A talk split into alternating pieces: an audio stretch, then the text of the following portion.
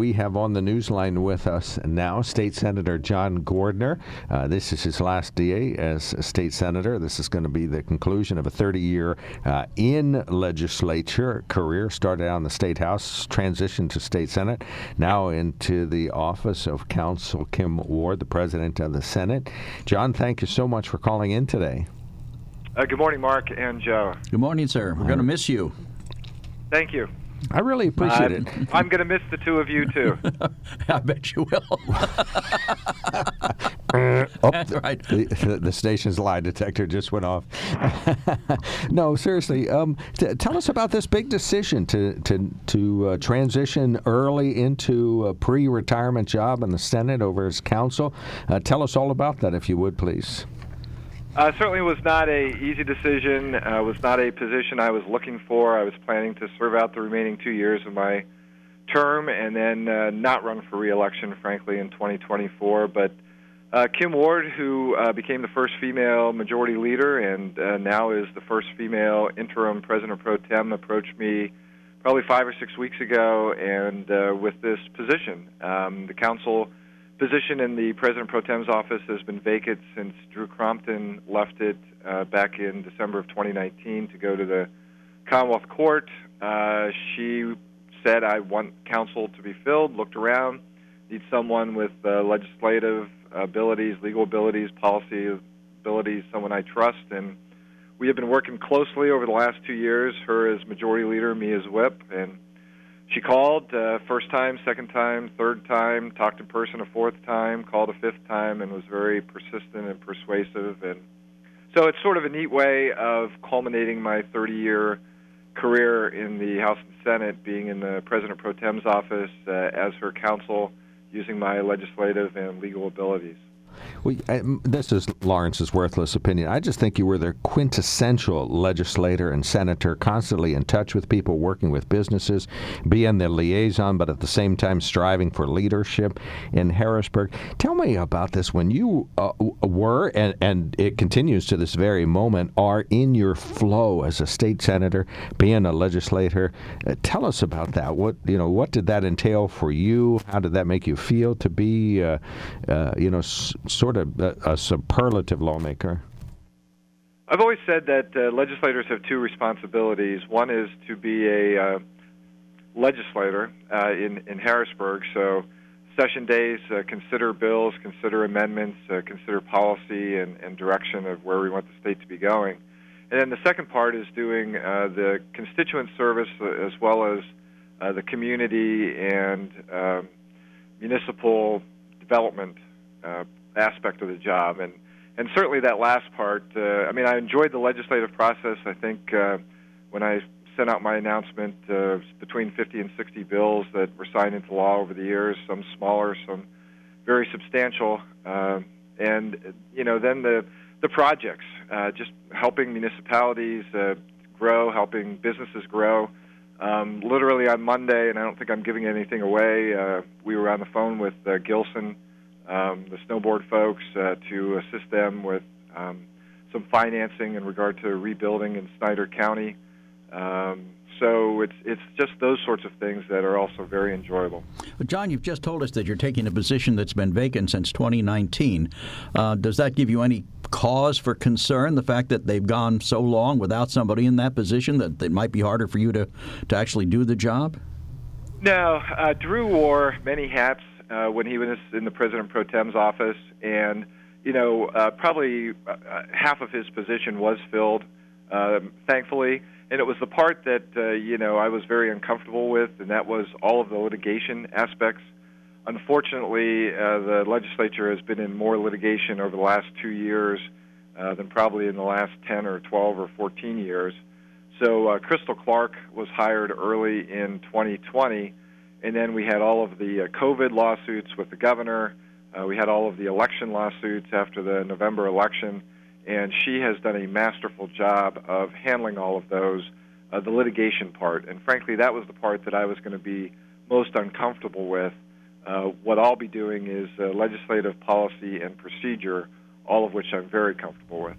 What kind of scope does that have with it, policy and procedure? Will you be formulating policies or looking at existing policies with an eye toward changing them? Or Yeah, so, you know, I start tomorrow, and two of the things I'll immediately be working on is the impeachment trial that the Senate is required to do. Again, it is nothing that the Senate went looking for, but when the House, you know, passed the articles of impeachment, 7 of them, the Senate shall hold a trial under our Pennsylvania Constitution. So I will immediately be involved with the process, looking back at the Ralph Larsen impeachment back in 1994 when I was a House member. And then every session we adopt rules on the first day of session. So dusting out the rule book, looking at some recent changes that the House did in regard to car leases, et cetera. And so those are just a couple of my immediate responsibilities that I'll start tomorrow. Just one follow-up question. Obviously, the bigger elephant in the room is who's going to replace and be our senator after you step down. Supposedly tomorrow we won't have a senator, right? That's correct, and I, you know, assume, Joe, you're throwing your hat in the ring, and you're looking forward to head on down to Harrisburg. Oh yeah, I'm going to be right there. No, but you are the. I mean, of the two people that I'm talking to, you're the political guy. Yeah, that's true, but I'm not that political. I don't think I can survive. I don't think I can survive what you guys do. Your life isn't your own. I mean, quite frankly, I'm always astounded at the way you guys work. And people say, "Oh, they don't do anything." Well, they just don't know the job. And I've seen you guys sweat and put out day after day and do more than's required. And you literally, I mean, you're supposed to buy every ticket, attend every graduation, every ceremony. So no, thanks. I'll stay as mayor. I'm happy there. But seriously, well, I'll be glad to describe the process. Okay, good. I'll be handing in my resignation today, effective this evening. And then it'll be up to the lieutenant governor, who is still John Fetterman at this point, till early January, to set a special election date. Under our law, it says it can be no sooner than 60 days and no later than the next election. Next election would be in May. So it could be as soon as early February, could be as late as the primary election in May. Republicans have a process, because I went through that process back in 2003 when Sir Helfrick resigned. There's going to be a convention.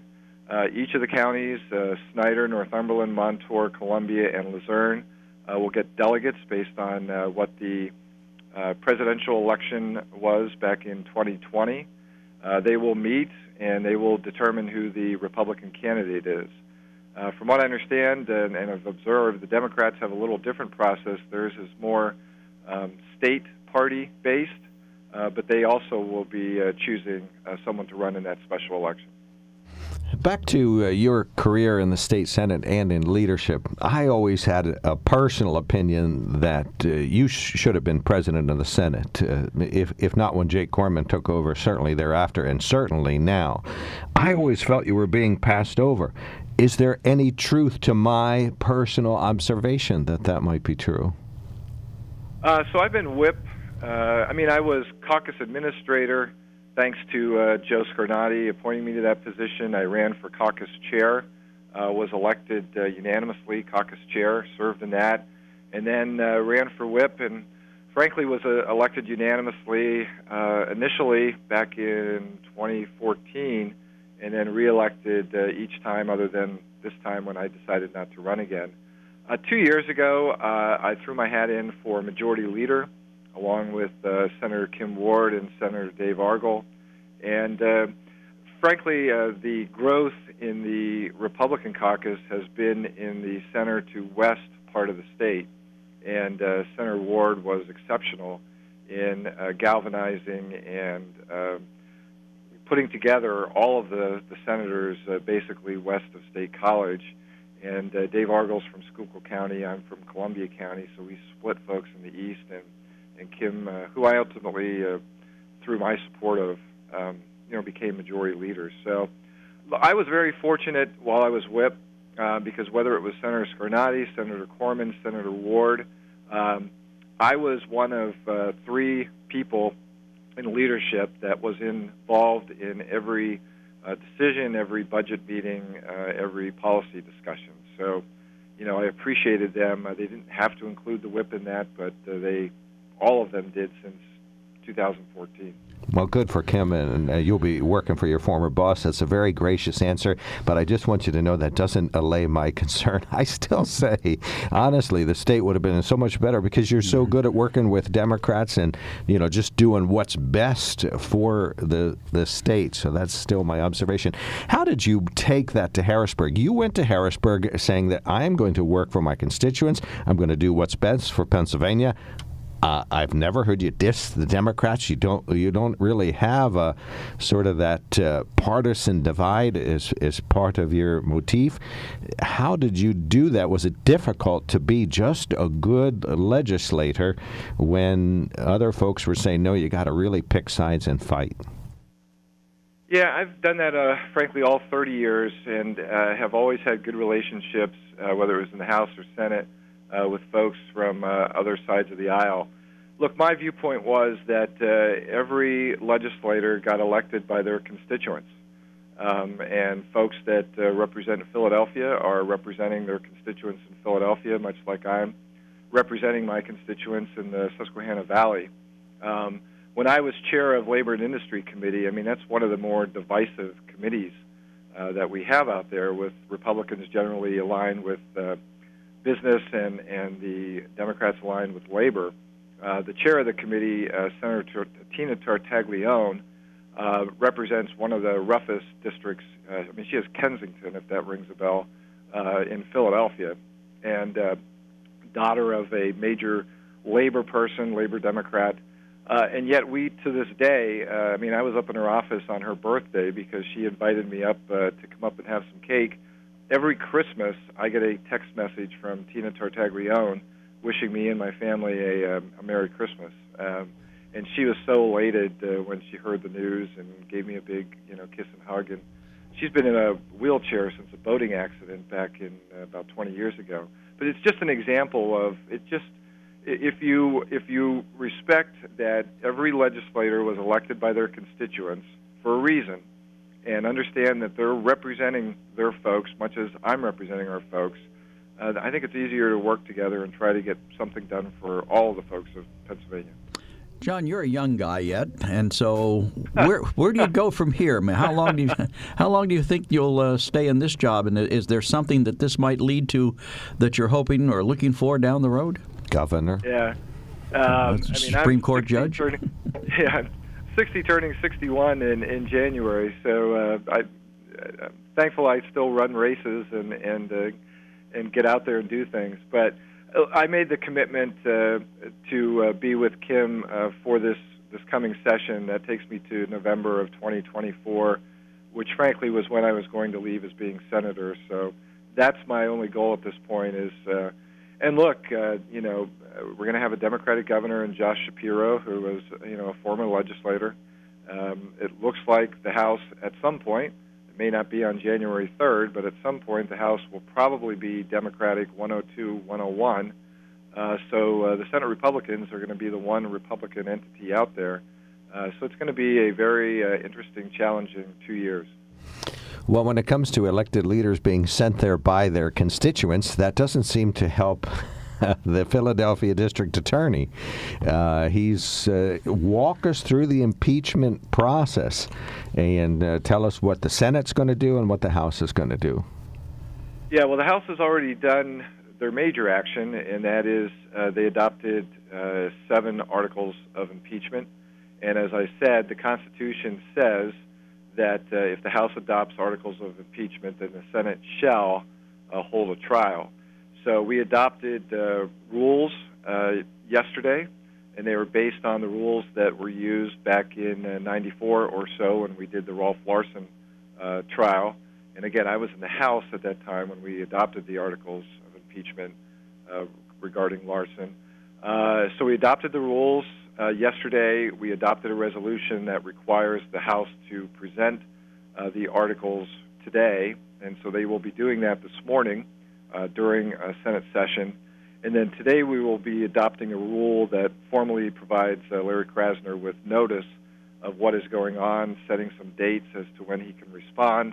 And then it says the trial shall begin January 18th unless, you know, otherwise notified. And The way it worked back in 94, the Senate did not sit as an entirety for the trial. The Senate set up a committee based on members of the Judiciary Committee to sit and hear the evidence in the trial. And then for final arguments and stuff, the Senate needs to sit as a whole and then make a decision. Out of curiosity, this process, how political do you see it being as it plays out? I mean, the Larsen trial was not done politically. It was, I mean, that was, you know, it's going to be different than this one, but that one was done with a bipartisan vote back in 94. Little, again, different circumstances, but I can tell you that the Senate is not looking for it to be a political show. They are looking to make sure, you know, and here I'm going to make a slightly political comment, but if you remember the last impeachment of Trump, it took about 2 weeks to go from beginning to end. You know, this is being done very deliberate so that there's, you know, due process, that there's notice, and everything else along those lines, and that's how it wants to be done to its fruition in the Senate. Does Senator John Gordner have any unfinished business he'd like to see the Senate take care of before he, well, obviously not before you leave, but before the end of the session, let's say, or before the end of the next session? There's no burning issue. You know, the big issue I pushed for a number of years was the Growing Greener 3, which we were able to get to the finish line back in June. The biggest investment in environment funding in the history of our Commonwealth, close to $600 million for state parks, state forests, water, sewer, Chesapeake Bay. And I did it in the Senate. Linda Colbert did it in the House. So that was sort of a crowning achievement. I will be paying attention to a certain little roadway in Susquehanna Valley.